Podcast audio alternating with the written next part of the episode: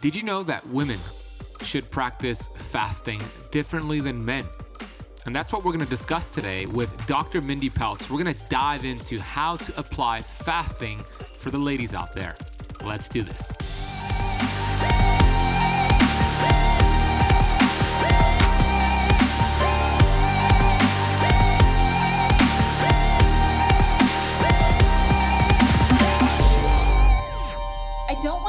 Women out of the conversation of fasting because there's money to be saved. There's medications to be prevented or maybe possibly given, you can get off of them. There's neurons to repair in your brain. There's Mhm. weight loss to lose. And if women think intermittent fasting is the only solution, we're not getting the whole complete picture, but we do have to time it to our cycle. And once you figure this out, it's becomes this lifestyle that serves you not only health wise, but it serves you financial wise. It serves you in preventing diseases. Like it is an amazing tool that just needs to be done, sharpened a little different for women.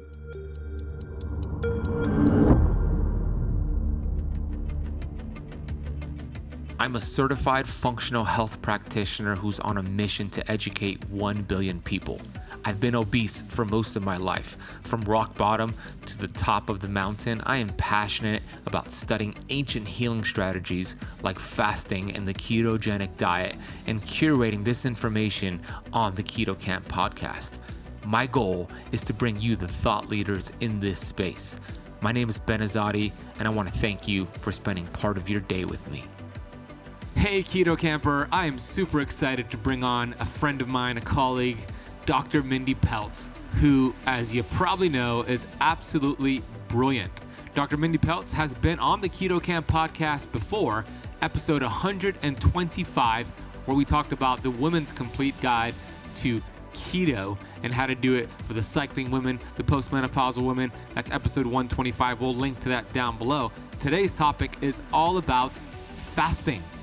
You're gonna love this. The science is so amazing when it comes to fasting, and Dr. Mindy explains it in a way like no other. We get into her new concept called the fasting circle. This is actually the first time she ever shared it to the public on any podcast and any uh, platform online with the Keto Camp podcast. And she's writing a completely new book all about this. So you're going to learn about the fasting circle, what exactly that is.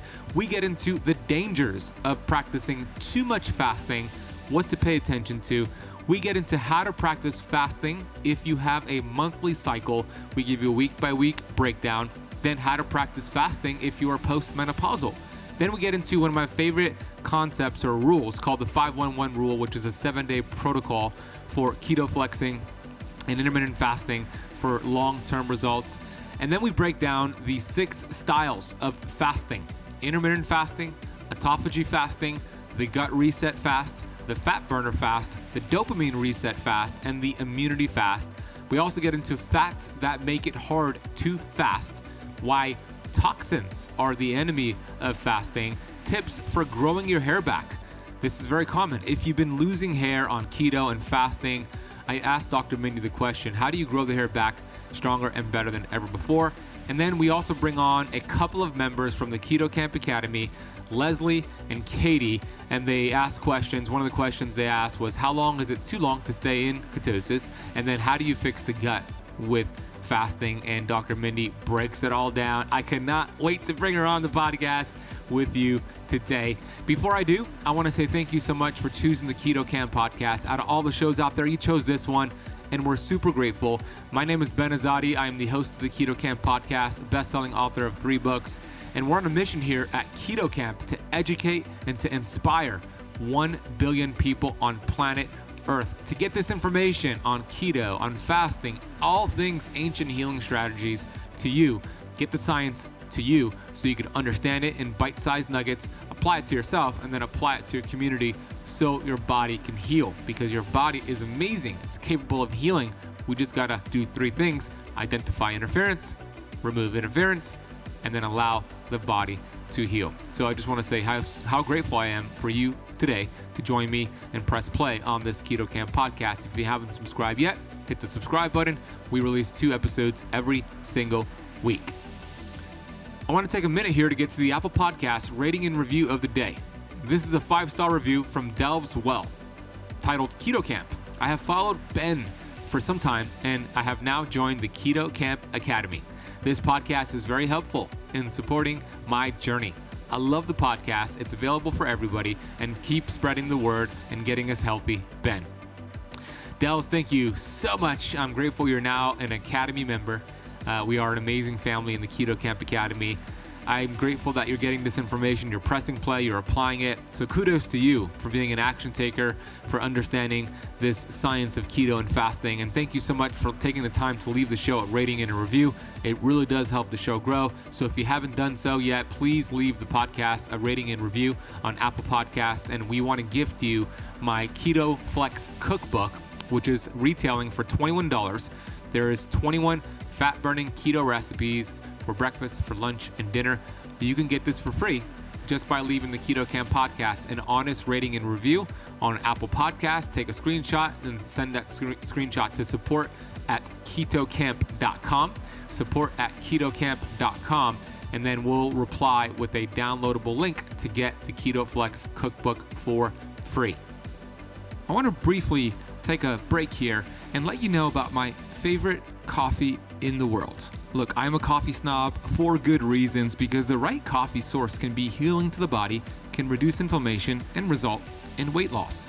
The wrong coffee beans could actually increase inflammation, cause weight loss resistance, and sabotage your keto results. There was a recent study in the Canadian Journal of Physiology and Pharmacology that showed caffeine intake from coffee beans could actually increase fatty acid production and help the participants produce more ketones. Most coffee beans are loaded with pesticides and contaminants and even mold.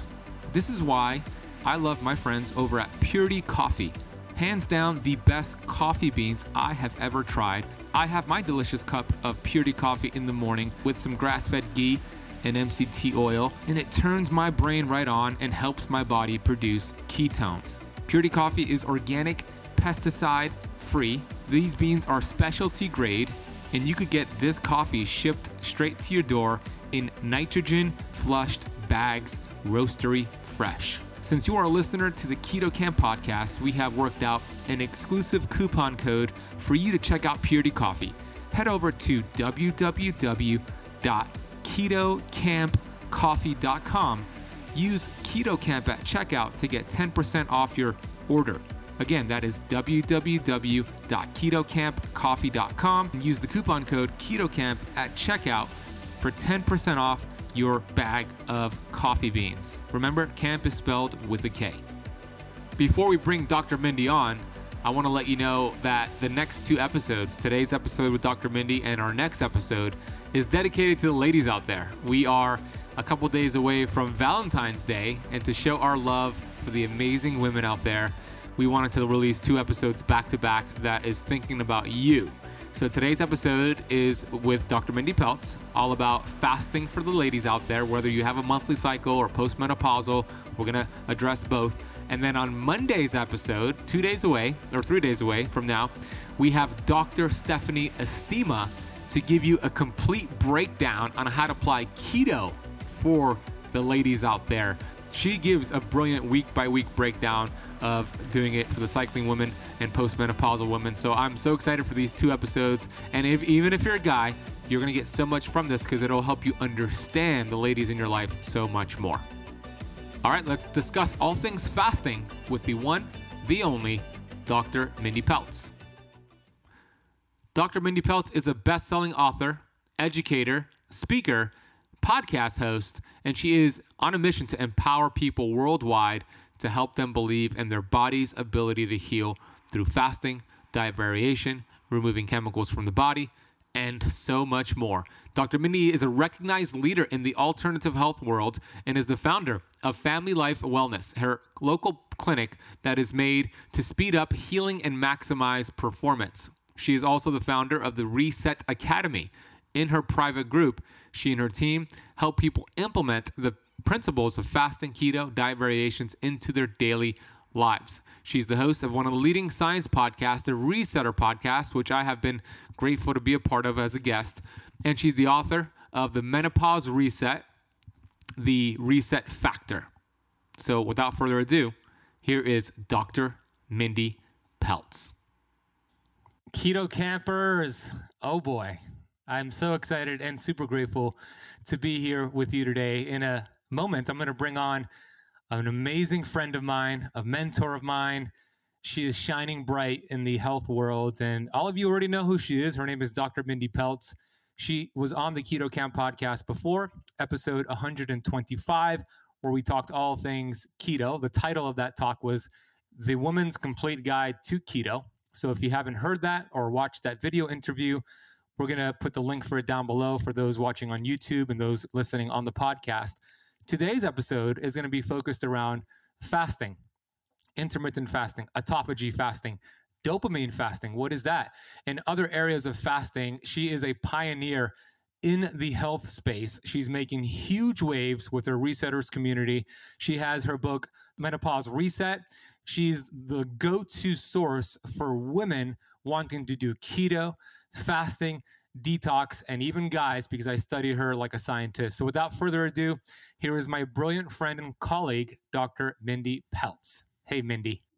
Thank you. That was like quite an introduction. Uh, that was impressive. Thank you for having me.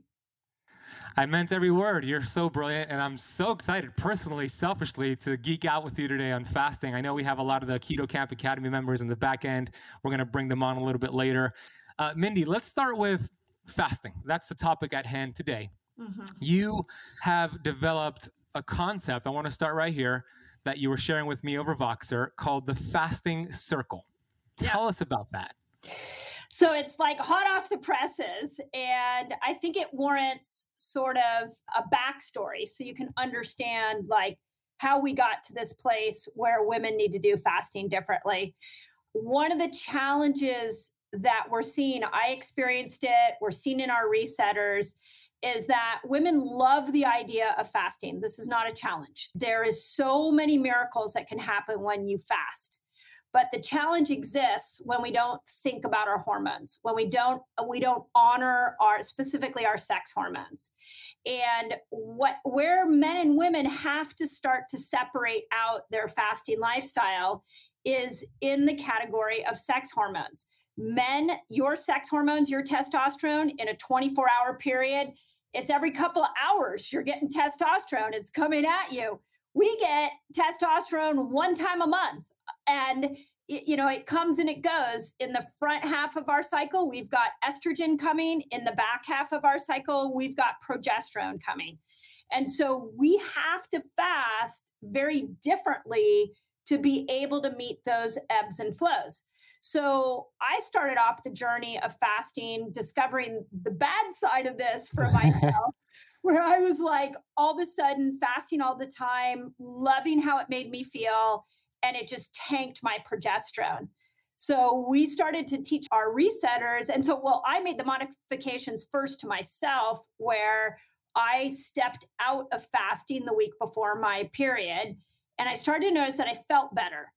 But then we started to experiment with all of our resetters, and we had a lot of questions. Questions like, well, what if I want to lose weight? I don't want to step out of fasting. I don't want to feast. I'm feeling so good. And so I dove in and I looked at a, a 28 day cycle. I'm just going to use that as an example. And I looked at the principles of autophagy. I looked at the studies on gut re- uh, repair, the MIT study about how it can reboot intestinal stem cells. I looked at the, where we're getting testosterone and estrogen and progesterone. And I just mapped what I'm seeing in the science to a woman's cycle and we put it together in something called the fasting circle. And my hope i'm in the process of writing a book on it right now and we're going to hopefully bring it to instagram and to bring it to our community. My hope is it will be like a tool where a woman could go okay i'm on day 12 of my cycle. What fasts are okay for me to do? What food do i need to eat? And it can be like a, a help her navigate that fasting experience because women want to fast. That is what I've seen. And intermittent fasting is powerful, but there's a whole nother level that we can go to if we do it very methodically, if we do it very thoughtfully, and are aware of these peaks and valleys of our hormones. Bro, I love the concept. It's it's uh this is hot off the press because Mindy hasn't even shared this with with no, most of the community. yeah, so the keto campers get access to this now, and I can't wait to see how you put this in the book and put it into the content that you create. So, what are some of the dangers? Let's talk about the dangers, some of the negative effects of women who fast too much. Yeah. Okay. So, first danger is progesterone. And what I really want to emphasize with progesterone is that you make the most progesterone around day 20 of your cycle. So, if you are in an extremely, um, and it's not just fasting, if you are in a low glycemic state, you're not leaning into carbs during this time, you're doing long fasts like a three day water fast, this would be the worst time to do a three day water fast. Day 20, the, the seven day days 20, or so yeah. leading to a period. Okay. Yeah. And the reason for it is that your body needs to make, if it makes cortisol, it won't make progesterone very efficiently.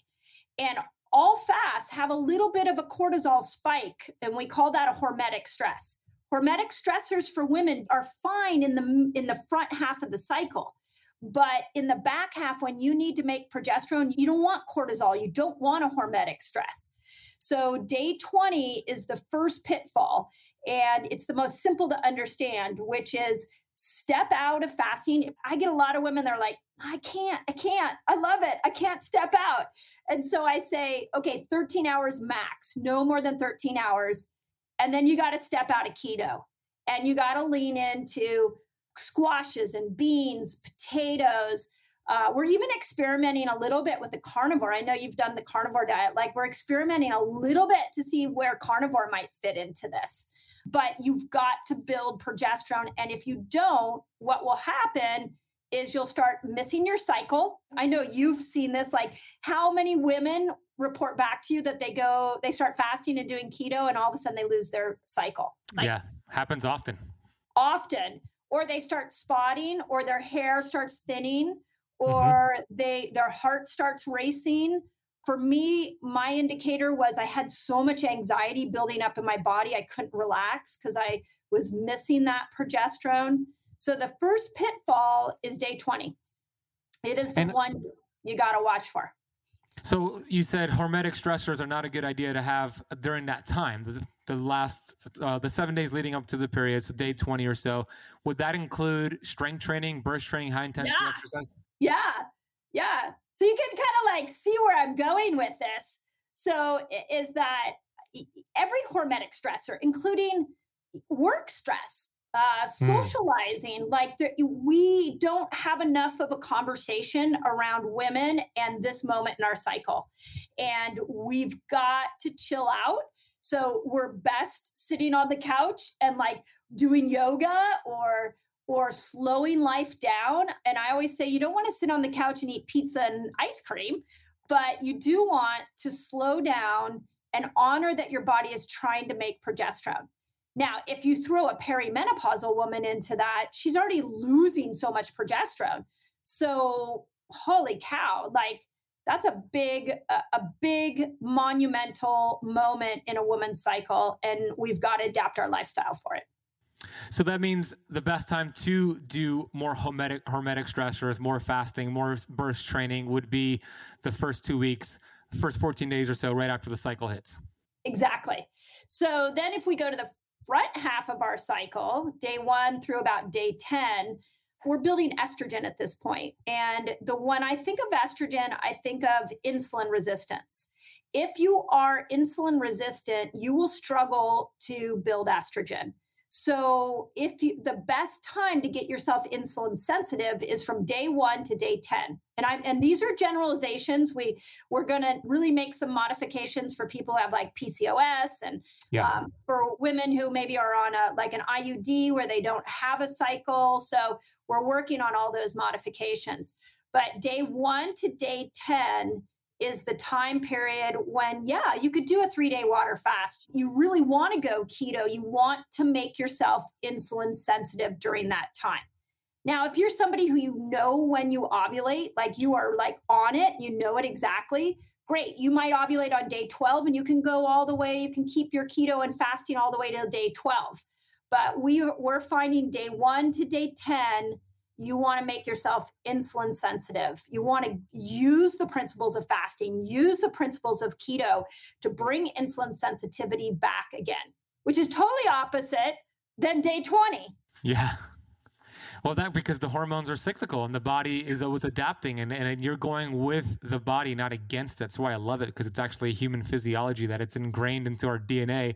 Right. It's it's it's brilliant. So that's for the cycling women, the women who have their monthly cycle, and perimenopausal women. What about the postmenopausal woman?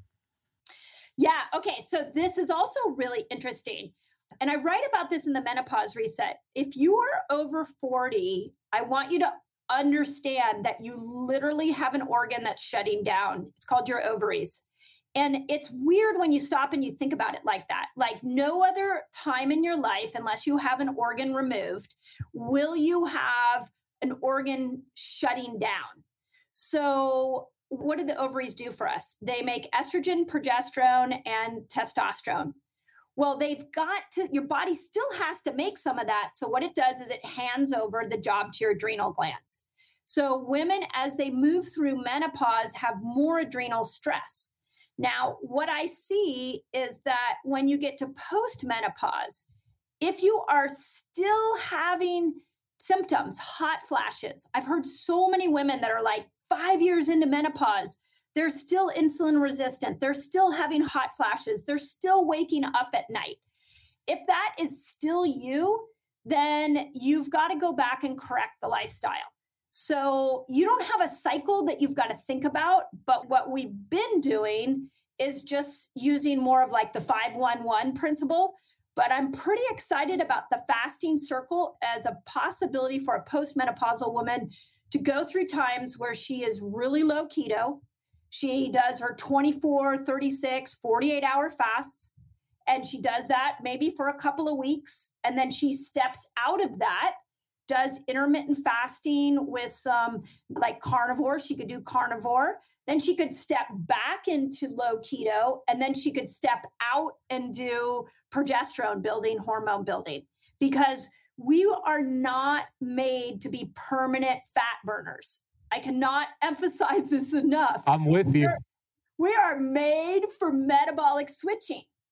So, as women get on the other side of menopause, we've got to go through periods where we're building our hormones back up, and we've got to go through periods where we're training our body to be a fat burner. And what I've seen is as long as you do that, what ends up happening is all your menopause symptoms will go away.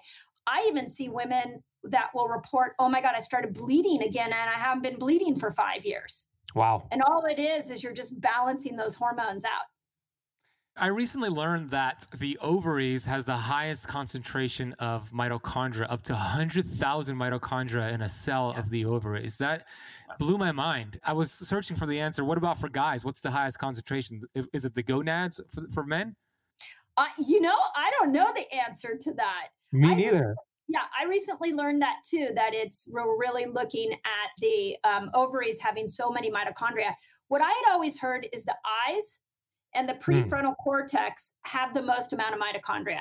So mm. when we look at things like macular degeneration and cataracts, you're really looking at, at well, okay, let's look at insulin control, let's look at detox. When we're looking at symptoms like um, anxiety and depression, or memory loss or areas that we're getting locked in our midbrain. Is it possible that the prefrontal cortex needs some more uh, lifestyle changes? It needs more fasting, it needs more detox. So it would make sense that the, the areas that have the most mitochondria need these principles the most. Yeah, absolutely. The ovaries, reproduction, the gonads, reproduction, the eyes for survival, the, the prefrontal cortex for decision making, survival. So it would make yeah. sense. And then that's fascinating because yeah the mitochondria is, is so important. And if you could support the mitochondria by stressing it with all these adaptation principles that mindy's speaking about then the mitochondria that are strong get stronger the mitochondria that are weak get get replenished and destroyed. And and that's what's happening. And that is the philosophy here. It is the adaptation.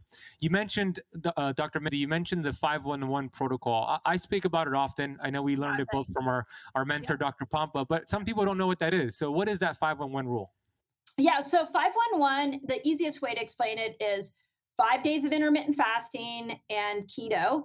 And then one day extend your fast. Go, I like to get people to 24 because there's some great, I, I find that's just an incredible fast for repairing any kind of gut issue. And you could do a keto meal that night. Uh, you could do carnivore. You can, you know, there's a lot of options for that. And then one day a week, no fasting, and you actually want to feast. And I know you teach this as well. I think it's really, really profound that we are meant for metabolic switching. We are not meant to be permanent fat burners. And yes, we love ketones. Yes, we love fat burning, but we want to switch in and out. And I, I think for women, it's like we get the best of all worlds because we're we have to force ourselves to go into these hormone building times and in the hormone building times, that's when we can lean into foods like squashes and potatoes and beans and uh, some like quinoa. And then if you do that at the right time, then you can go into keto and become very insulin sensitive. So you never get bored. You feel completely free to move in and out. I know when you first learn these principles, it's a little scary, but once you get the hang of it, it's just it, it's a beautiful way to approach your food and fasting. It is, and it's and it's sustainable because. Look, I, I, love keto. I know you do too. I mean, my company's called Keto Camp. However, we're not dogmatic about it. We understand the history of humans. We understand how the physiology works. But there are a lot of keto organizations and conferences that that teach keto, and they do a great job at teaching it but they teach you to stay in keto, live keto. You're going to be in keto for the rest of your life, and sugar is the devil, mm-hmm. carbs are the devil. When that's not necessarily true, the, the goal is this metabolic freedom being able to mm-hmm. metabolically switch back and forth, which is what Dr. Mindy's speaking about here. Uh, I do want to get, by the way, I love, don't you just love Dr. Mindy's energy? Everybody who's watching and listening, she's hy- hyping me up here. I want to get into about this. I, I know you do. I yeah. want, I just, like I just want people to understand this because I hear like I hear women shouldn't fast, women shouldn't do keto. I hear women should only stick to intermittent fasting and not do it every day. And all the hours I've spent looking at the science, applying it to myself, applying it to hundreds of thousands of female resetters, miracles, people off medication, people overcoming memory loss, people losing 70, 100 pounds, people like, you know, reversing conditions left and right. Women should not be left out of that equation. Mm. And if we dismiss the power of keto and and fasting for women and don't give women tools, we are not we are leaving them out of the self-healing conversation and that is not okay in my book uh, amen there's three principles to healing identify interference remove interference, let the body heal. And that's exactly what we're talking about here. Uh, I want to bring up a graphic here. It was actually one of your, it was an Instagram post. You talked about the six styles of fasting. And if you could break down and go as deep as you want into these six styles of fasting. Yeah. Look at I love how techy you are, Ben. I am going to have to learn a few things from you. Um, okay, so this is we've experimented in our resetter community. We do a different fast every month, and we've experimented with a lot of different concepts. And to make it as simple as possible, I like to look at fasting like a light dimmer switch.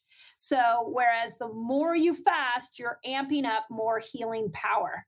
So, at 13 hours, most people know the intermittent fasting, you start, the switch gets turned on. So you turn the light on, you're starting the switch. And at 13 hours, there's incredible research. Um, one of the best studies done on women in 13 between 13 and 15 hours was done on women recovering from breast cancer. And they found that there was a 70% chance of not getting breast cancer again if women did 13 to 15 hours every Wow. single day of fasting. Now, as a woman who doesn't have Wow. breast cancer, when I hear that statistic, and by the way, this was not a study done on mice or men. This was a meta analysis on women, and it was a large size group. So, Do you remember where it uh, was, where it was published? yeah, it, gosh, the person who first told me about it was Nasha Winters. Mhm. And I'll get the link for you because I just I put it in the new book for women to see.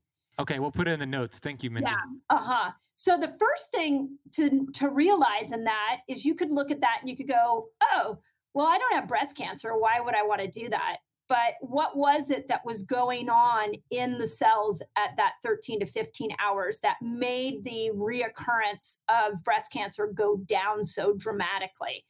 And it's really that you are starting to amp up mitochondrial health, like we're talking about. You are getting, as your body makes ketones, ketones go into those mitochondria and they power them up. And you're also at 13 to 15 hours bringing inflammation down. So now we're like, we're in the ballpark of healing. And um, all you did is 13 to 15 hours. So that's very doable. I, I actually, what's really cool about that study was I have a patient who has um, breast cancer, and she was asked by Kaiser to go to a nutrition class. And I like, I kind of warned her. I was like, "Yeah, I don't know what's going to happen at that nutrition class because usually they teach them like just eat whatever you want. She came back and said they they cited that study Wow. and they told them all, yeah, they told them all to intermittent fast. So, so anyway, that is 13 to 15 hours. There is some research or some, I should say, maybe urban myths saying that you get growth hormone. Like I've heard 1300% increase in growth hormone at 13 to 15 hours. I have not found good science on that. Have you found that? I, I saw not not at 13 to 15 hours. I saw during a 24 hour fast. I saw 1300 percent in, in women and 20, and then 2000 percent in men. There we go. Okay. So there we go. We can add that in. I'll put that into my my gut reset.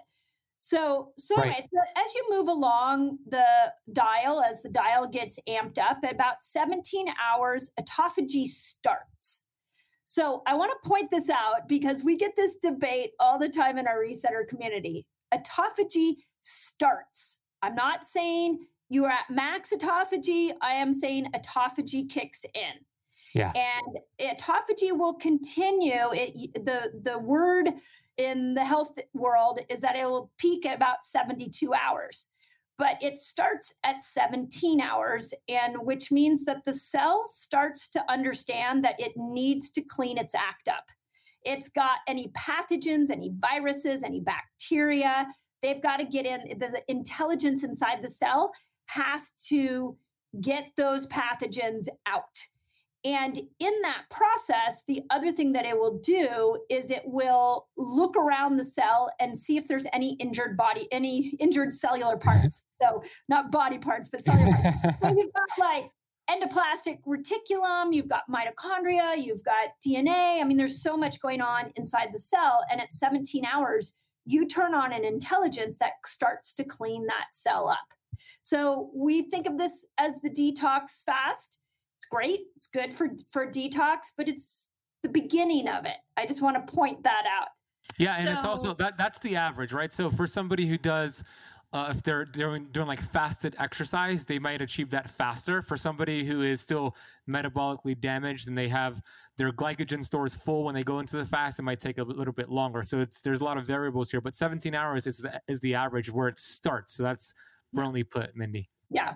So I it, uh, we spent, believe me, Ben, we spent like weeks debating the science and the resetters, and so I finally was like, I think I'm going to be a little more mindful about how I phrase this so that people understand. Because you know, it's so interesting in the world of nutrition. We want absolutes.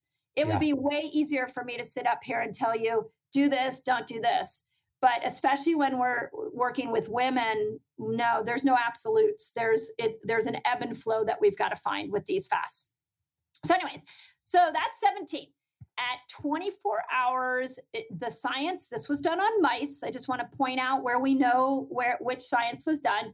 MIT research showed that at 24 hours, you started to get a, a surge of intestinal stem cells. Mm. This is an incredible fast for those of you that have SIBO, candida, any kind of gut dysbiosis. Throwing some 24 hour fasts into the picture is so healing. And I'm, I'm sure you've seen this too, Ben. That I mean, we've tried coming at gut health from so many different angles. And the 24 hour fast mixed with heavy metal detoxing, like those two will repattern the whole internal mucosal membrane of the intestine and, and help you get over those hurdles with any kind of gut problems. Yeah, so true. It's it's a one-two punch to really heal the gut. And and let's face it, most people, most Americans, and most people that live in first world countries, they have a leaky gut. They have a destroyed gut. They I, I, was interviewing Dr. Zach Bush, who I know you're fond of. You do work with him as well. him. And he, he, he shared that they did a study at the University of Virginia and they wanted to track how long it took to process food, not even to exit the colon, but to enter the small intestine. And they took these college students, college students, younger, faster digestion. So keep that in mind. And they gave them 800 calories of pizza, mellow mushroom pizza. And they tracked to see how long it would take to just enter the small intestine. And it took 14 hours on average. 14 hours and most americans are not fasting for 14 hours. So you create this backlog you, and it creates acid reflux bloating fatigue. And the analogy that i always give mindy is it's like a corporate worker who works nine to five. Let's call her sandra. Hopefully sandra's not watching or listening. I'm not talking about you sandra. But sandra works nine to five. She puts in eight hours of really really good work and then she's walking to her car. She's exhausted. She's ready to go home and just rest watch some netflix read a book and then she's entering her car and then she gets a phone call from her boss sandra we need you to come back in for five mm. hours to work on her project. So she goes back in. So imagine this happening over and over and over for days and weeks and, and even months. Sandra would be destroyed. Well our gut is similar to Sandra. When we keep giving it well, food, we don't allow it to re- take a break, then we're going to get these digestive issues. So, what Dr. Mindy here is saying, when you fast, it's one of the best ways to reset. Dr. Mindy's yeah. word, reset the gut. And this study showed in, in mice that you can do that with a 24 hour fast. Yeah. And I just want to point out the mice studies. Uh, I, that beautifully said. I love that analogy. And Thank you. One thing I want to point out about the mice studies is yes, we as women need to demand more studies done on women and fasting, but the mice studies get us in the ballpark. So it's easy to dismiss some of those, but at least it gets us in the ballpark. Now we need to look at the application of these principles. And this is what's been so fun about my resetters is we've been able to see, you know, it these principles work and gut, the gut reset one works almost every time on SIBO. Like if we start mm. getting women um, and men into these 24 hour fasts, it repairs SIBO like nobody's business.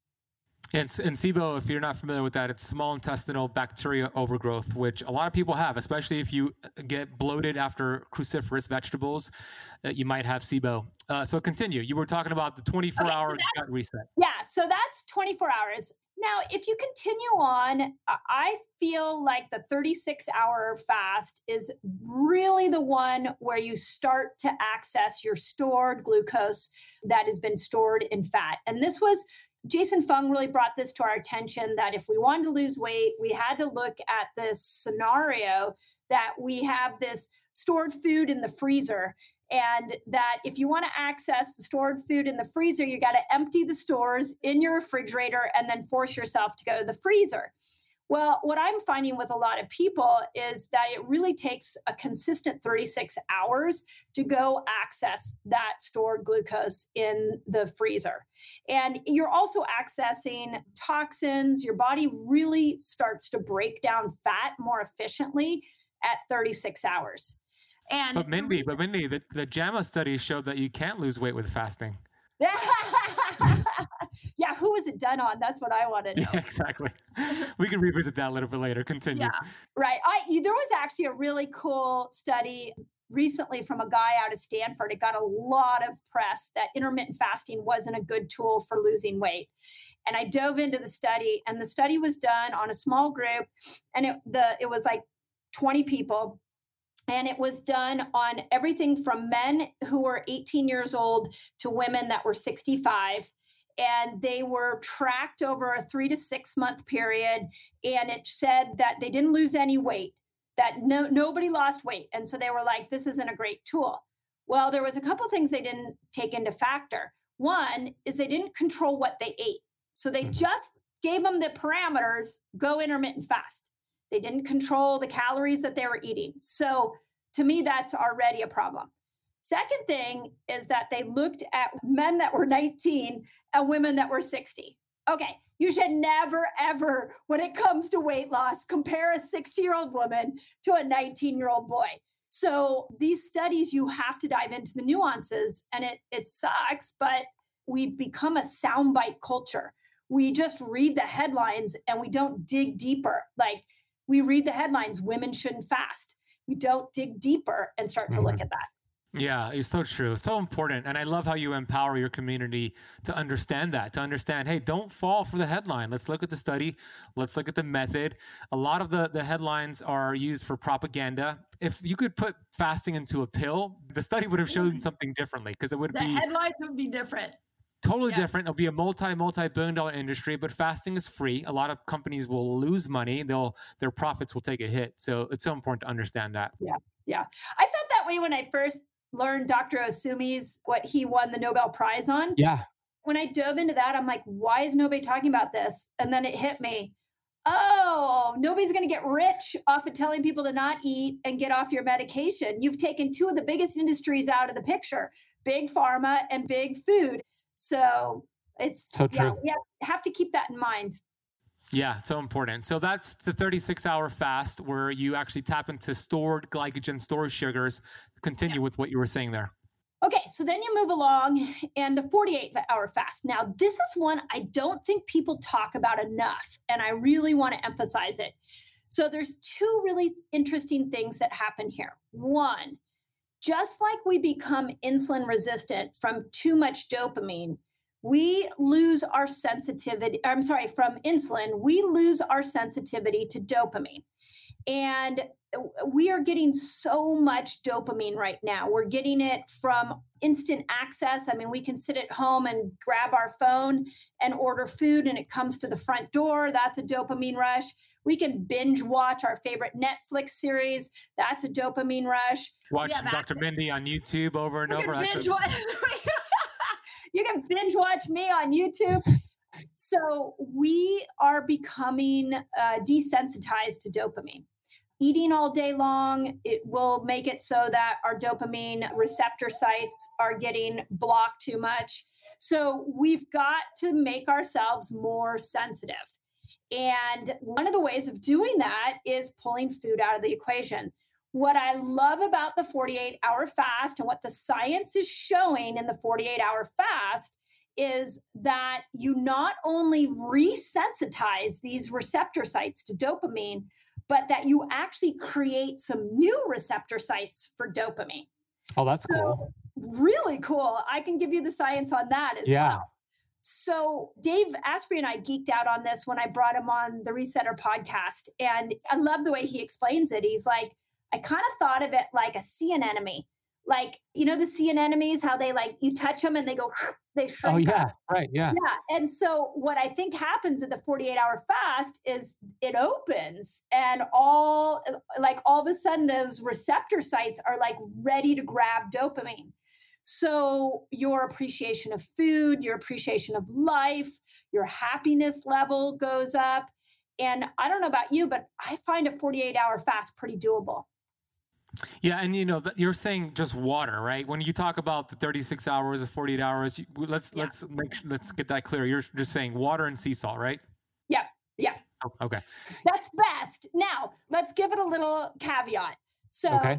if people are like, "Oh man, I could use that happiness," but I don't want. What makes me unhappy is not drinking my cup of coffee there needs to be some flexibility with all of these principles. We need to give ourselves some grace and know that when we're talking about science, they didn't give coffee to, to, the mice they didn't give coffee to the women who were post recovery of you know from breast cancer so when they do these studies they don't get when we're trying to mimic those same results They didn't, there was no coffee, there was no bulletproof coffee, there was no yeah. Pique tea. So, yeah. but all of those other tools have really helped us be able to create what I call a fasting lifestyle. And that's really the goal. Yeah, I, uh, heard a stat. I think it was from David Asarno, who's both of our marketing coach and friend. I think he was the one who shared it. But the average American scrolls on their phone enough time throughout one day to climb the Empire State Building. Oh wow! Isn't that crazy? I mean, that is like a dopamine hit every few seconds. I want to take a quick break here to share with you about the dangers of taking fish oil. I know, shocking. I was somebody who took fish oil every single day for years. And then I came across a ton of research showing the dangers of consuming fish oil. I immediately found an amazing product called Pureform. Pureform is a plant based omega. And the cool thing about Pureform is that it is uniquely processed with nitrogen to preserve it and make sure it does not oxidize. These essential fatty acids are cold pressed and you get the proper balance of omega 6 and omega 3 to feed your cells what it desires. We know that life begins and ends at the cell membrane. And when you have the proper fats, the building blocks for those cell membranes, all of a sudden your fat burning hormones can do its job. So you lose weight. All of a sudden, your cells produce energy, so you feel good. So we know that cellular health is key for performance and longevity. So I've been taking Pureform every single day. My dog takes it every single day. So does my girlfriend and my mom. This is how much I love the product. If you want to get your bottle delivered to your door, head over to purelifescience.com. Check them out. Order a bottle or two, and you'll be amazed by how you feel after taking this just after a few days. That is purelifescience.com. Use the coupon code BEN4 to apply a $4 off coupon. That is BEN, B E N, and the number 4. International shipping is available. Okay, let's go back into this episode of the Keto Kamp podcast. So I'll, I'll, just share real quick some things I do to kind of reset my dopamine receptors. Yes, a 48 hour fast, that is very powerful. And I, I, recommend that as well. And for ladies, it'll be done during that first two weeks once the cycle hits, going back to Mindy's point. But things that I do is the first uh, hour and a half when I wake up, I'm not checking my phone, not checking emails. I'm going for walks. I'm sprinkling in time on my rooftop to just be in my thoughts and, and, and stretch a little bit. So those are ways to kind of also reset and open up those receptor sites to become more sensitive. Do you do things similar to that throughout your day? Yeah, I try. well, uh, Mindy, Mindy, the word "try" is a bad word here at Keto I Kamp. I, I, always say trying is failure with honor. So we either do it or we don't do it. Yes, I'm aware that I need to do it more, and I yeah. and I'm working on that. So what I do is go through periods. So like Sunday, you know, the morning half of Sunday, I'm not checking my phone. Yes, in my morning hour, not checking the phone. And it's there's a lot of distraction and a lot of dopamine opportunities in today's world. So for me, I've got to like leave the house and really get out into nature and just totally unplug that way. Yeah, I love seeing your photos when you're hiking and out, out and about. So let's continue here. We were we left off with the um, dopamine reset. Anything else you want to add to that before we go to the immunity part? No, no, the other really interesting one, and I didn't put it in there, but it's worth talking about, is that at 48 hours, um, and this was a human study, um, they have found that there is something that gets stimulated in the Krebs cycle that makes your Krebs cycle spit out more antioxidants. And specifically, what it spits out are antioxidants that are needed to slow the aging process down. Hmm. So it could, the 48 hour fast could also be like an anti aging fast. But I think a lot of people use that 48 hour fast as the dopamine hit, you know, is to reset dopamine. But it's worth pointing out. Yeah, great. That's interesting. So now you have the 72 hour immunity fast. Tell us about that. Yeah, okay. So this is Valter Longo's studies. And the immunity fast is where he found he took people, if you're not familiar with it, he took people through a 72 hour fast and he found that intestinal re, uh, stem cells were rebooted, specifically when it comes to white blood cells and it was specifically done on people going through chemotherapy. So it was done on cancer patients. But what it's been known as in the world of fasting is the immunity reboot and, the, and a way to kill cancer cells, to become more efficient at fighting cancer cells so, keeping that in mind, I think, is important. I'll tell you where I've used it, and many of our resetters have used it. I'm curious if, if you've seen this as well. I find any kind of random musculoskeletal injury that is not healing, if you throw a 30, uh, 72 hour fast at it, you really can heal musculoskeletal injuries.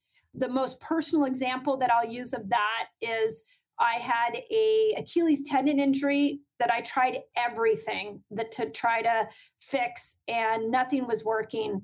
And so I just gave it a 5-day water fast and it literally my Achilles was buzzing for about 2 months afterwards. Like there was like something had turned on inside there and the, it completely healed, never has come back ever. And That's that was, amazing. Yeah, that was 2 years ago.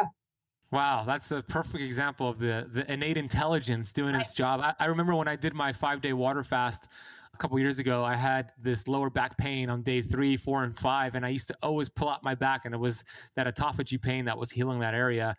That's interesting. So if you're dealing with some musculoskeletal pain right now, could be a good idea for you to do a 72 hour fast because as mindy yeah. shared earlier that's when the, the uh, autophagy starts to peak and yeah. you get the stem cells uh, anything else you want to uh, add to that before we move on to a different topic here?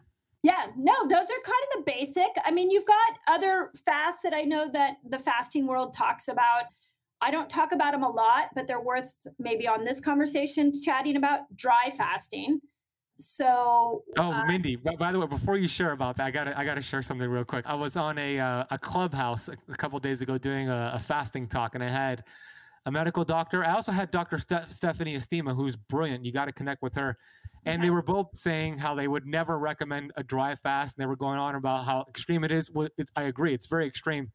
But I had to chime in and say, well, I actually think it could be beneficial if you do it the right way. And I explained how I did it. We did it with some of the members. So I, am with you. Continue with how you do it and some of the benefits yeah. and who should try well, it. You, you know what is the best explanation to them?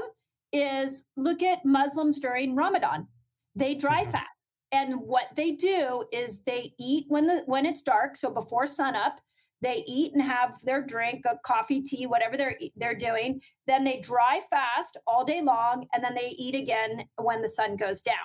Mm-hmm. so 12 hours of dry fasting like this 30 days in a row will spike bdnf in the brain which is like a brain fertilizer that makes it so that you can hold on to information you can remember things better. So that would be the first thing the second thing with this group, and the one that I think is the most interesting, is a 14 hour dry fast where you, again, done on Muslims during Ramadan, and it was sun up to sundown. Same thing, they ate in the morning, drank in the morning, but then went 14 hours without food or water. And they found that it turned on, and I forget how many, it was like turned on like 30 helpful genes like wow. genes that help with breaking down fat, help with metabolizing glucose. And it turned off like 10 cancer genes. Wow. So that, but it was done 30 days in a row. So it doesn't really fit necessarily in a woman's cycle. There is great research on women and this dry type of dry fasting, but it's not like a one off fast. You have to really, to get that result, you got to do it for 30 days that is well documented. So when doctors are saying that's not that's not great, they're not looking at the science. That you know, my mom does that. She's Muslim. She practices that every year. And I remember when I was a kid, I used to always think, like, what are you doing, mom? That's so unhealthy for you. How could you fast without drinking water? And I used to get on her case down, like, oh, I'm so glad my mom still does that. It's so healthy for her. Like, keep doing it, mom. Right. I support you. And, and I would argue this pretty much everybody dry fast every night when they're sleeping, right? Six, eight hours or however long we sleep for. Right. So you're right. just extending, extending that a little bit. Okay, and then I want to talk about something that's also very important. You made a post about it. I'm not going to pull up that slide, but the post was titled Fats That Will Make It Hard to Fast. What are the fats and why does it make it hard to fast when you consume these during your eating window? So, the, my new way of explaining this is most people, when they come to fasting, come from the standard American diet. Let's just sort of put that into perspective. And in the standard American diet, most people are insulin resistant. And I think there, the statistic that came around in 2020 is only 12% of Americans are metabolically fit, meaning wow. metabolically fit is code for insulin sensitive. So we've got what? That leaves us 82, 80, 88% of Americans that are insulin resistant. Well, the number one thing that makes you insulin resistant isn't sugar, it's fat. It's your bad fats. So it's your canola oils, your cottonseed oils, your corn oil, your partially hydrogenated soybean, safflower, sunflower, vegetable. They're everything you find in your market. They're everything you find at your fast food restaurant. So the problem that we have is the goal of fasting is to get you out of insulin resistance. And in order to do that, we are trying to stress the cell. And if the cell is all junked up with those bad fats, now it, you're going to make your fasting efforts harder.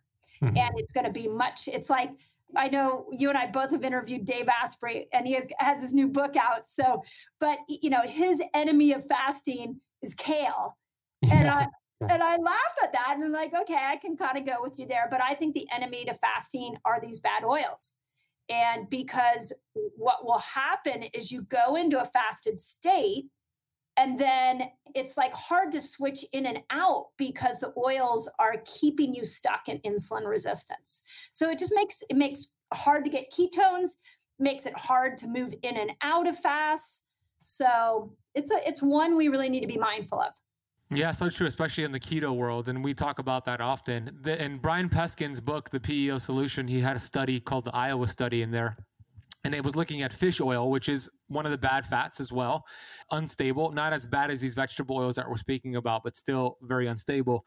And he showed in the study after they removed the fish oil, it took 132 days to actually have the cell membranes yeah. go back to functioning normal.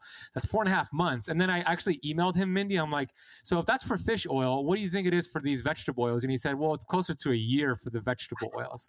And I was like, wow, that means if you just remove all the vegetable oils like today, none of them in your diet anymore, it'll take about a year to go back to functioning normal at the cellular membrane level. And he's like, yeah, that's about right. And then I yeah. and I asked him the question about comparing these fats that you've mentioned, the bad fats, to smoking cigarettes.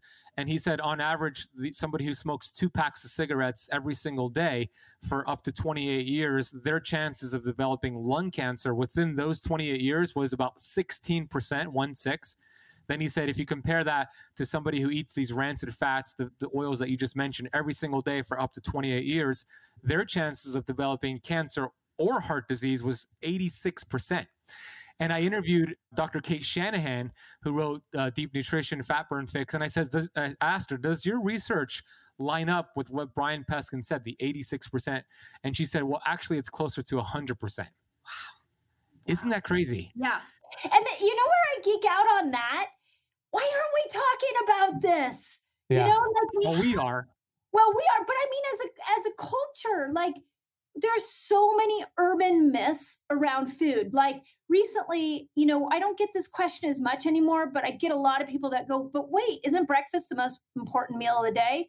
Okay, let's unpack that sentence for a second. Where did breakfast is the most important meal of the day come from? It was a marketing gimmick by Kellogg's to promote cornflakes. Mm. So I have dove into the research trying to find that breakfast is the most important meal of the day. I can't find it on PubMed anywhere, but I can find a lot of articles, you know, tying breakfast is the most important day to Kellogg's marketing. Yeah. I feel like we got to flip nutrition inside out because we're not getting the right information. Oh, so true. And you know what? Breakfast could be the most important meal of the day, but it doesn't have to be in the morning. It could be at 3 p.m. It could be at 5 p.m. And how you, how you break the fast is important. But I know what you're saying. Absolutely. We've been regurgitated these lies. There's a lot of money to be made from it. And the opposite is a lot of money to be to be lost when you're practicing fasting and skipping breakfast. When I do my webinars, I always show the um, the audience that look, if you just skipped breakfast Monday through Friday for a year, you would save on average $3,900 a, a year and you would get back four and a half days. like, what can you do with four and a half days and about $4,000 just by skipping breakfast? And, and, that's just Monday through Friday. You could still feast and have your, your feast day on the weekends. Yeah. This is just, I just want to point out this is why I don't want to leave women out of the conversation of fasting because there's money to be saved there's medications to be prevented or maybe possibly given, you can get off of them. There's neurons to repair in your brain. There's mm-hmm. weight loss to lose. And if women think intermittent fasting is the only solution, we're not getting the whole complete picture, but we do have to time it to our cycle. And once you figure this out, it becomes this lifestyle that serves you not only health wise, but it serves you financial wise it serves you in preventing diseases. Like it is an amazing tool that just needs to be done, sharpened a little different for women. Yeah, so true. And it really is a burden off your shoulders when you don't have to rely on when is my next snack coming? When is my next yeah. meal coming? You could be doing your work, you could be productive, you could be tra- traveling on an airplane. For example, I had a really busy day today. It's 3:57 p.m. here in Miami. I haven't eaten anything today. I didn't plan on it, but I have metabolic freedom and I feel fantastic. And I'll eat actually around 6 p.m. when I'm done with work here. And that's totally fine. I'm a male, so I could do more of that than a female, but I feel you. good. Lucky me. My girlfriend says that to me all the time. Yeah.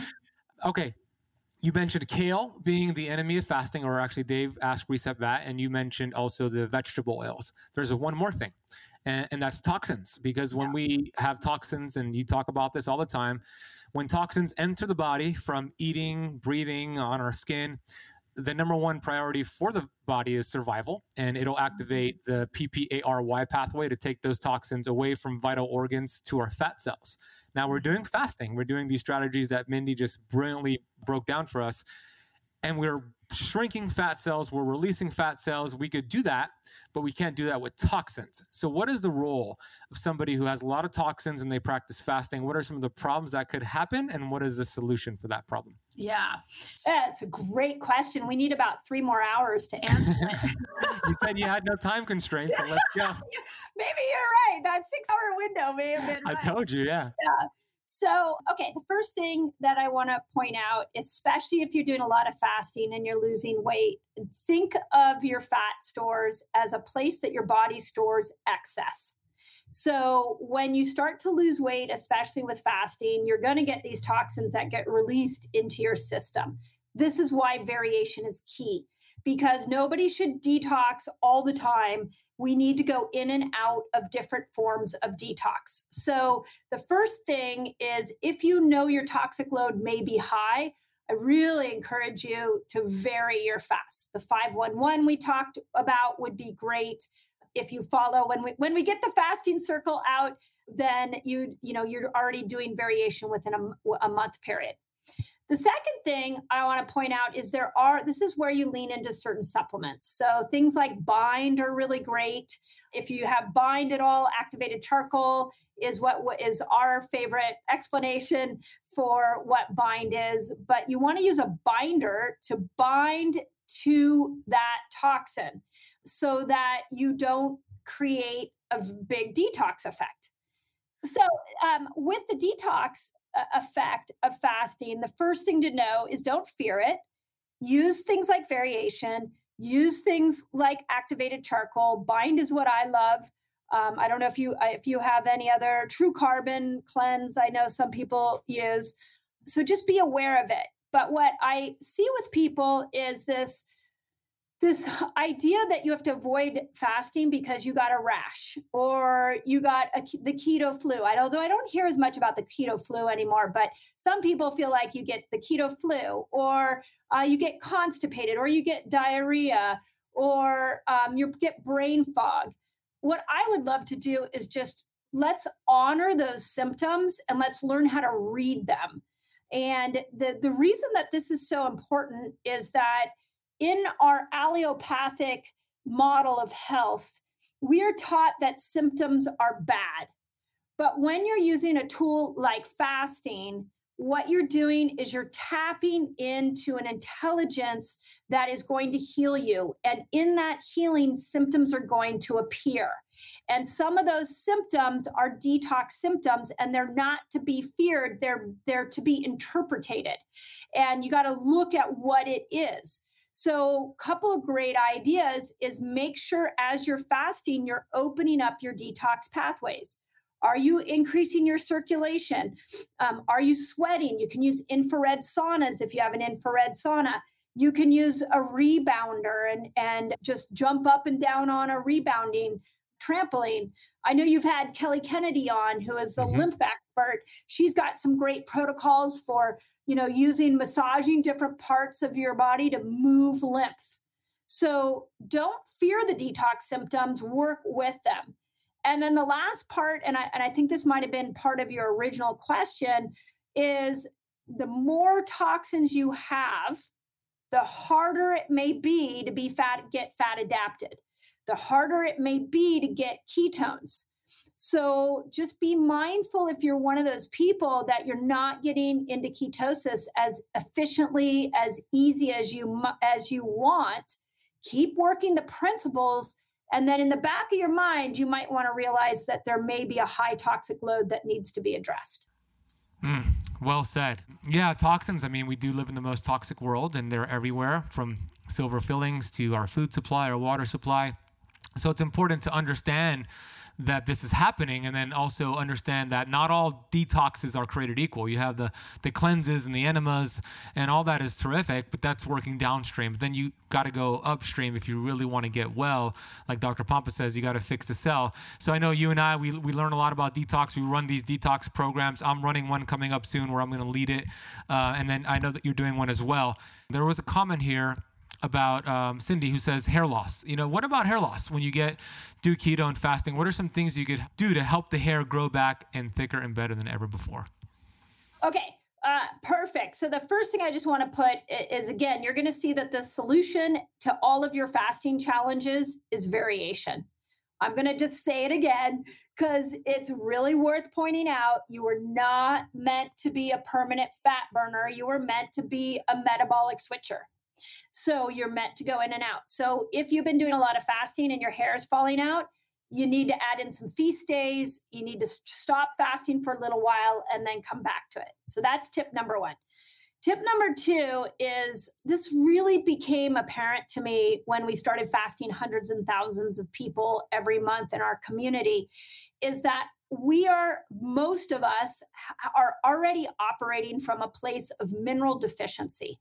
Our soils are depleted. If you're not familiar with regenerative agriculture if you're not familiar with the movie kiss the ground highly recommend you go and check mm. it out but our soils are not giving us the same mineral content and the same burst of mineral amounts as they did 10 20 30 years ago and this is because they are monocropped they are heavily sprayed that's a whole nother podcast a discussion i actually just interviewed the guy the head of uh, rodale institute Jeff Tack. If you haven't introduced uh, interviewed him, I, am going to make a connection for yeah, you. Yeah, that would be great.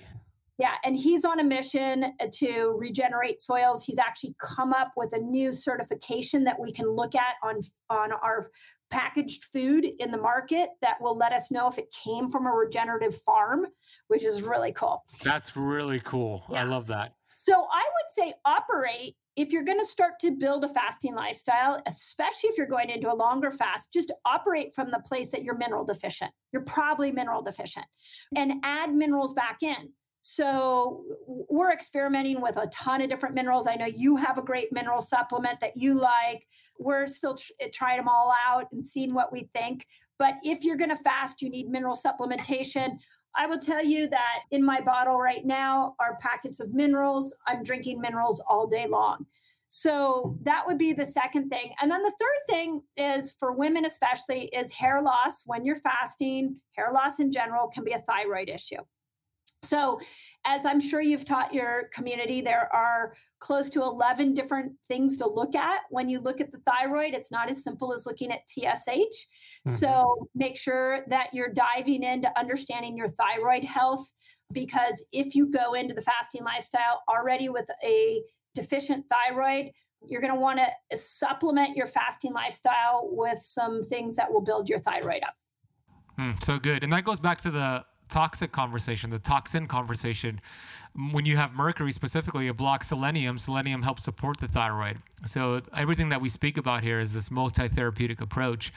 Okay, I want to take this time now to bring on some of the Keto Kamp Academy members. We'll do Leslie and then we'll do uh, Katie afterward. So they're going to ask you questions and you're going to be able to coach them here on the call. So, hey, Leslie. I can see him.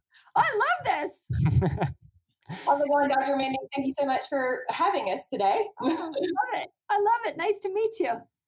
So my question is, and I actually commented, I think, on your Instagram page when you posted this, but the how to calculate your glucose ketone index.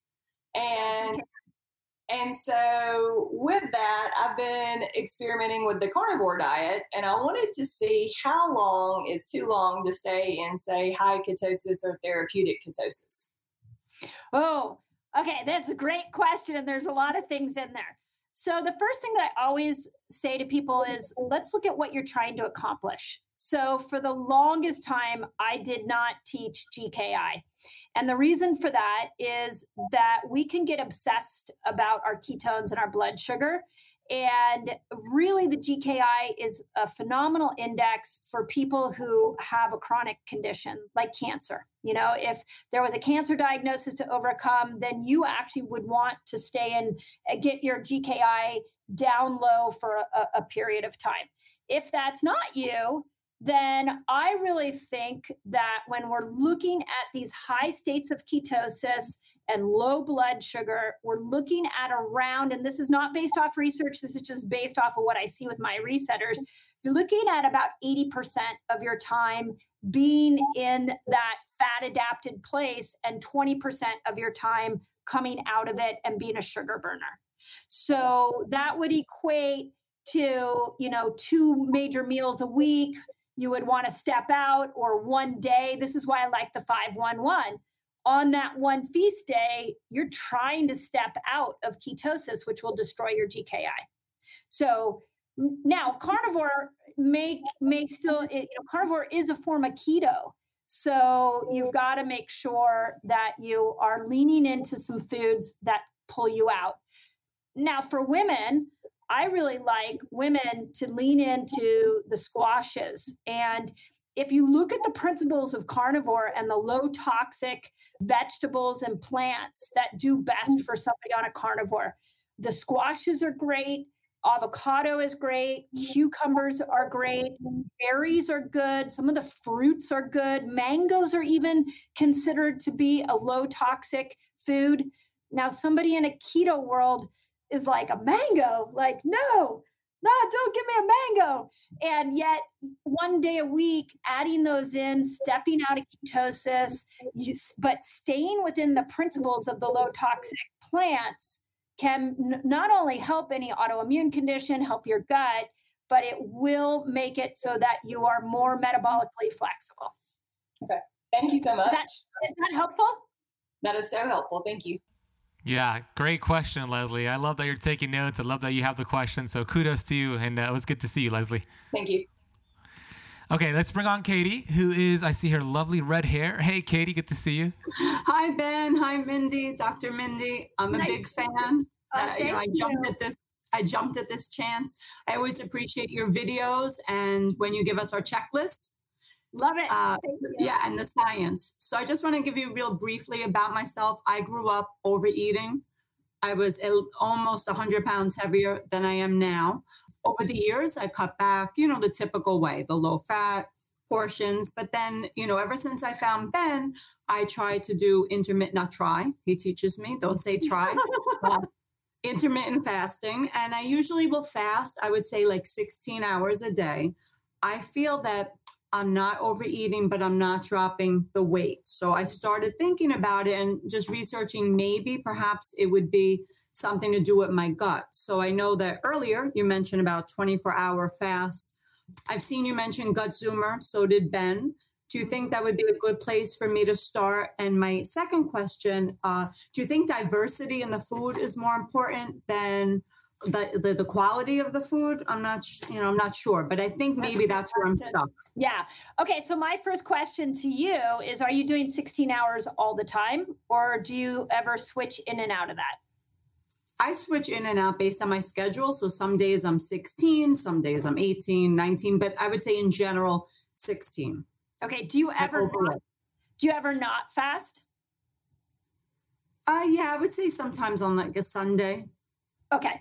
So the first step, and this is going to be the hardest one, is I would like take a day and not fast. I would eat breakfast.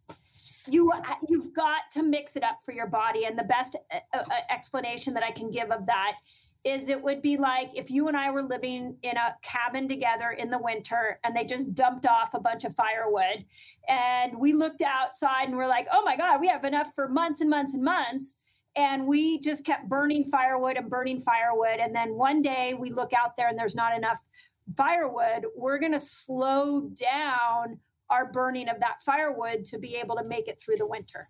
Your body's doing the same thing. If you're fasting 16 hours over and over and over again and you're not stepping eating breakfast every once in a while and stepping out your metabolism will get in a bit of a stuck spot. So one day a week you've got to feast now, let's be responsible with how we feast. So, as a woman, I would tell you we're always fighting for progesterone. So, I love leaning into the progesterone foods. So, can you, you know, can you do the squashes? Can you do potatoes?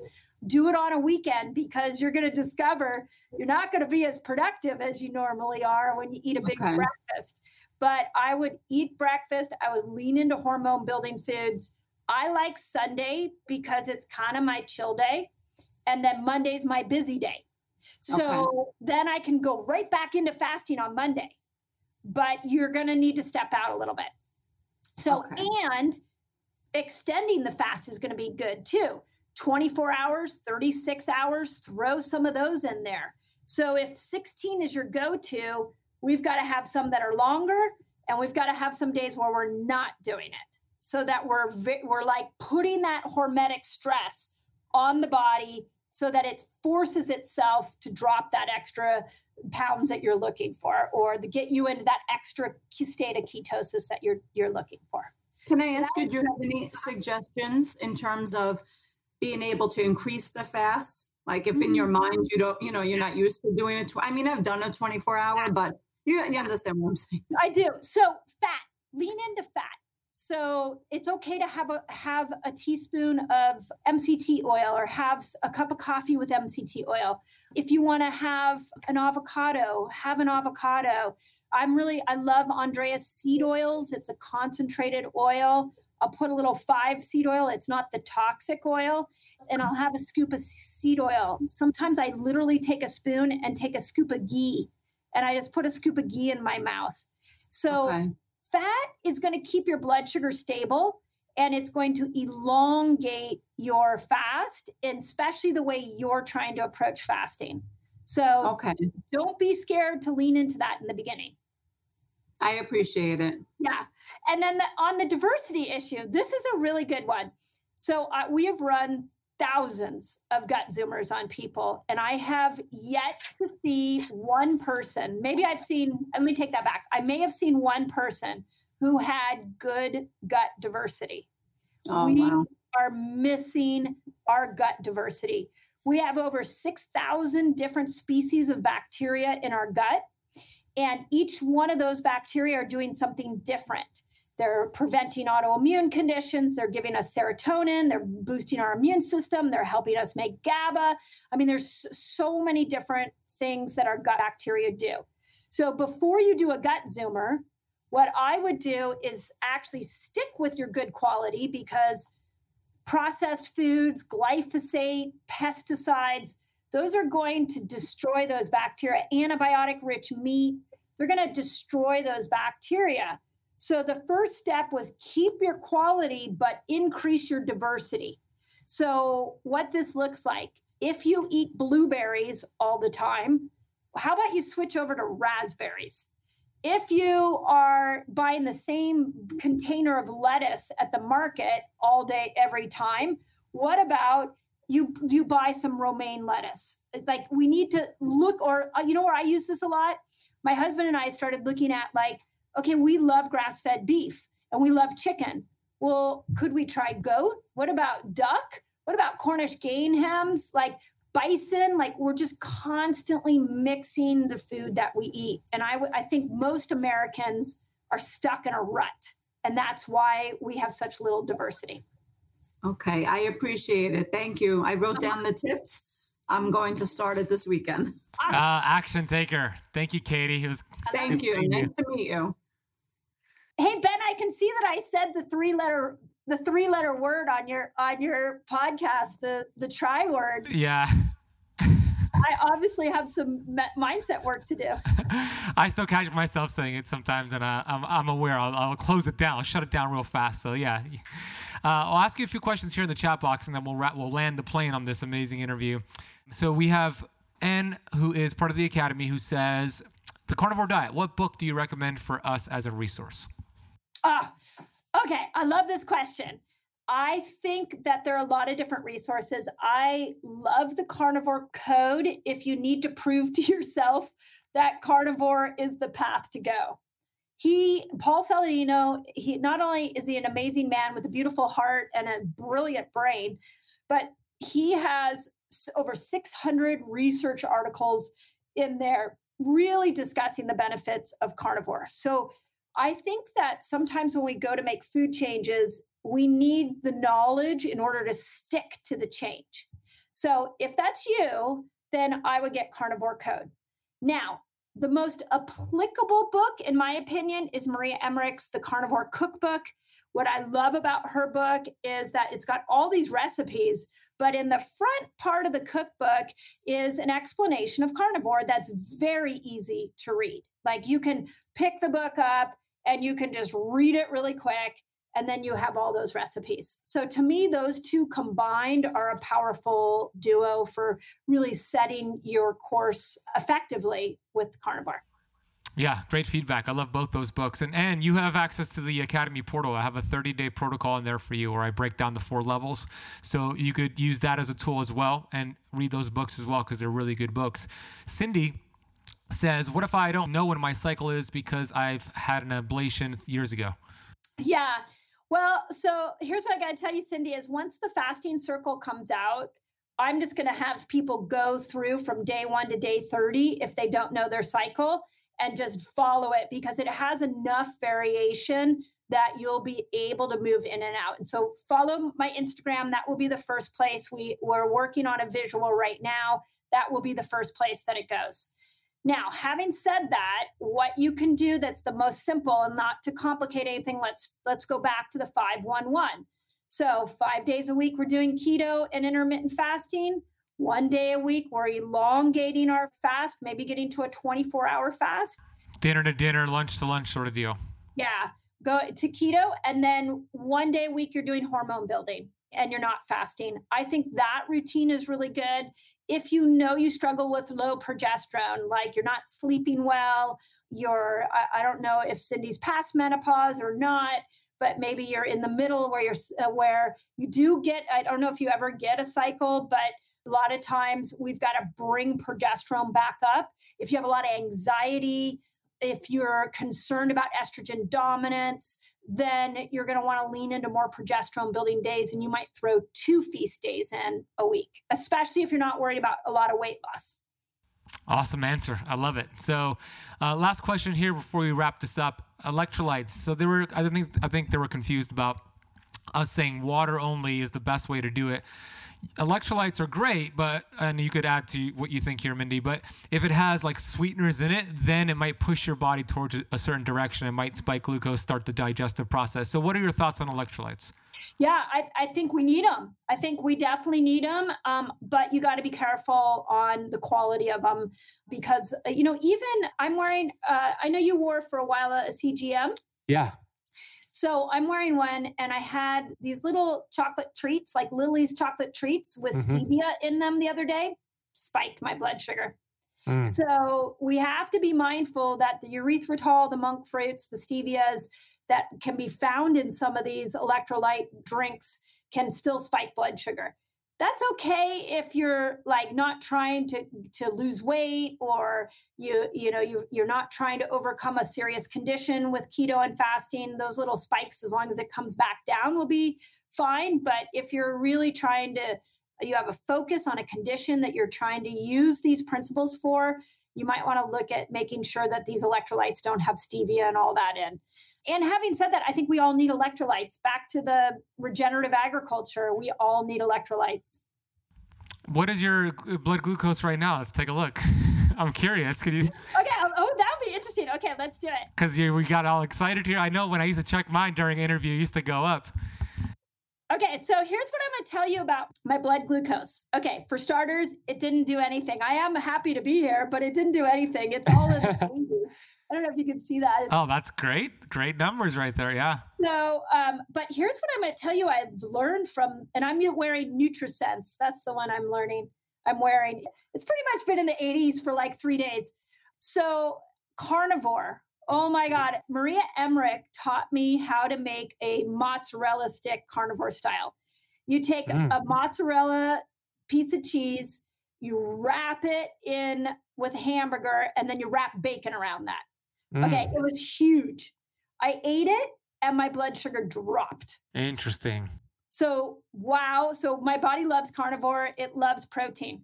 Second thing, and I and I ran this past Carrie Jones because I'm like, this is amazing, but there's a little asterisk here. When I drink a glass of wine, my blood sugar drops into the 60s or the 70s. So that kind of tells me that stress is definitely a promoter of elevated blood sugar for me. So hmm. I was like, well, then should I just drink dry farm wine all the time? Trying to justify it, huh? yeah. And she uh, she laughed. She's like, no, you still have to detox the wine through your liver. I'm like, okay, fine, fine. So, but I love to know what my lifestyle is doing to my blood sugar, which is why these things are great and uh, sometimes excitement, sometimes stress can raise your blood sugar and you don't even realize it. Mm. Yeah, so fascinating. I love I love the idea of wearing a CGM. I, I wore it for 60 days straight. It gave me some really good feedback. What's the name of your clinic, Mindy? It's Family Life Wellness uh, Center, and we have a biohacking center. So we've got a lot of cool biohacking tools. So come see us. Yeah, come see her. And Dr. Mindy and myself will be speaking at the Biohacking Congress together in Silicon Valley. So that's in the Bay Area. We would love to see you all there. I'll put links and resources for you to get tickets down below. Okay, I want to acknowledge you for this amazing conversation. I learned so much. I always do when I speak to you, and your energy is contagious. I love the work that you're doing. I'm grateful to call you a mentor, a friend, a colleague, and I'm excited to learn more about the Fasting Circle book and just all the work that you're doing. You know, I'm not a female, I'm not a woman, but I study you to see how women should be doing this because I have a lot of women in the academy. Of course, my girlfriend's a woman. So I get so much from you, and I'm always giving you credit.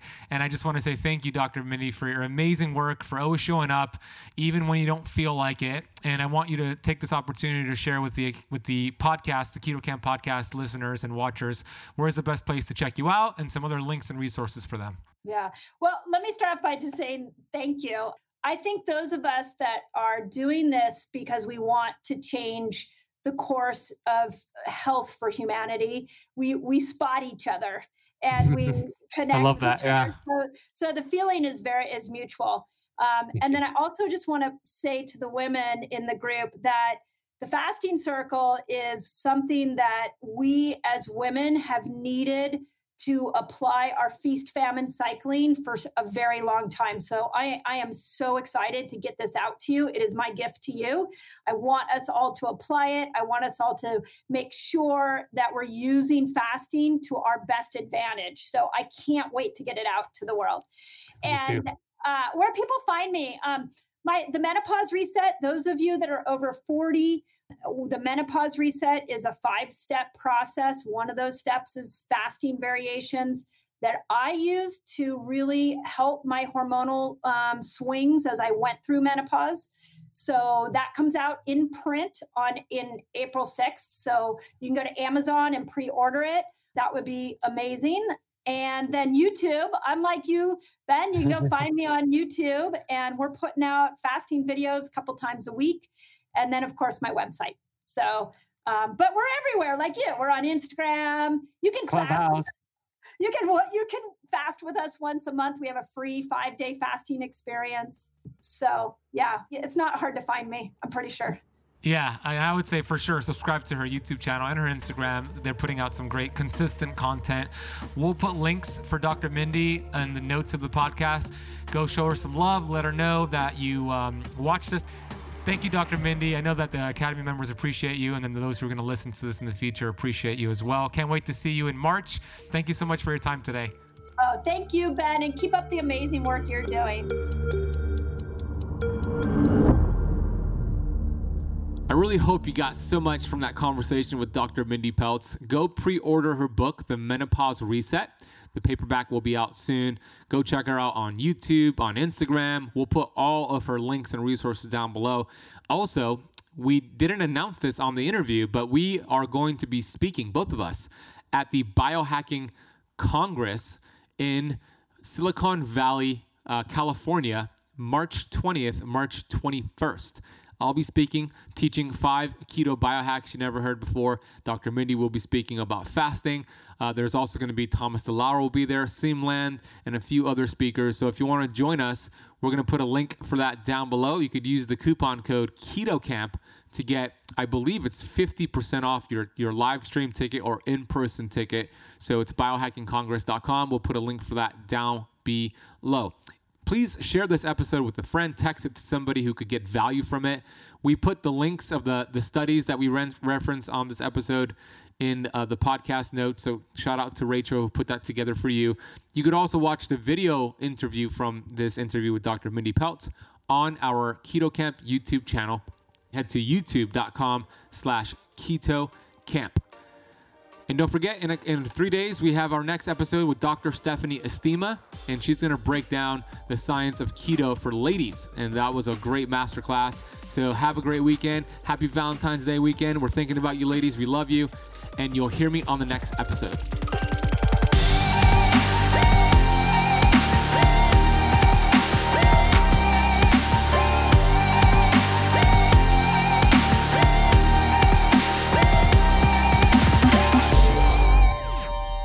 This podcast is for information purposes only. Statements and views expressed on this podcast are not medical advice.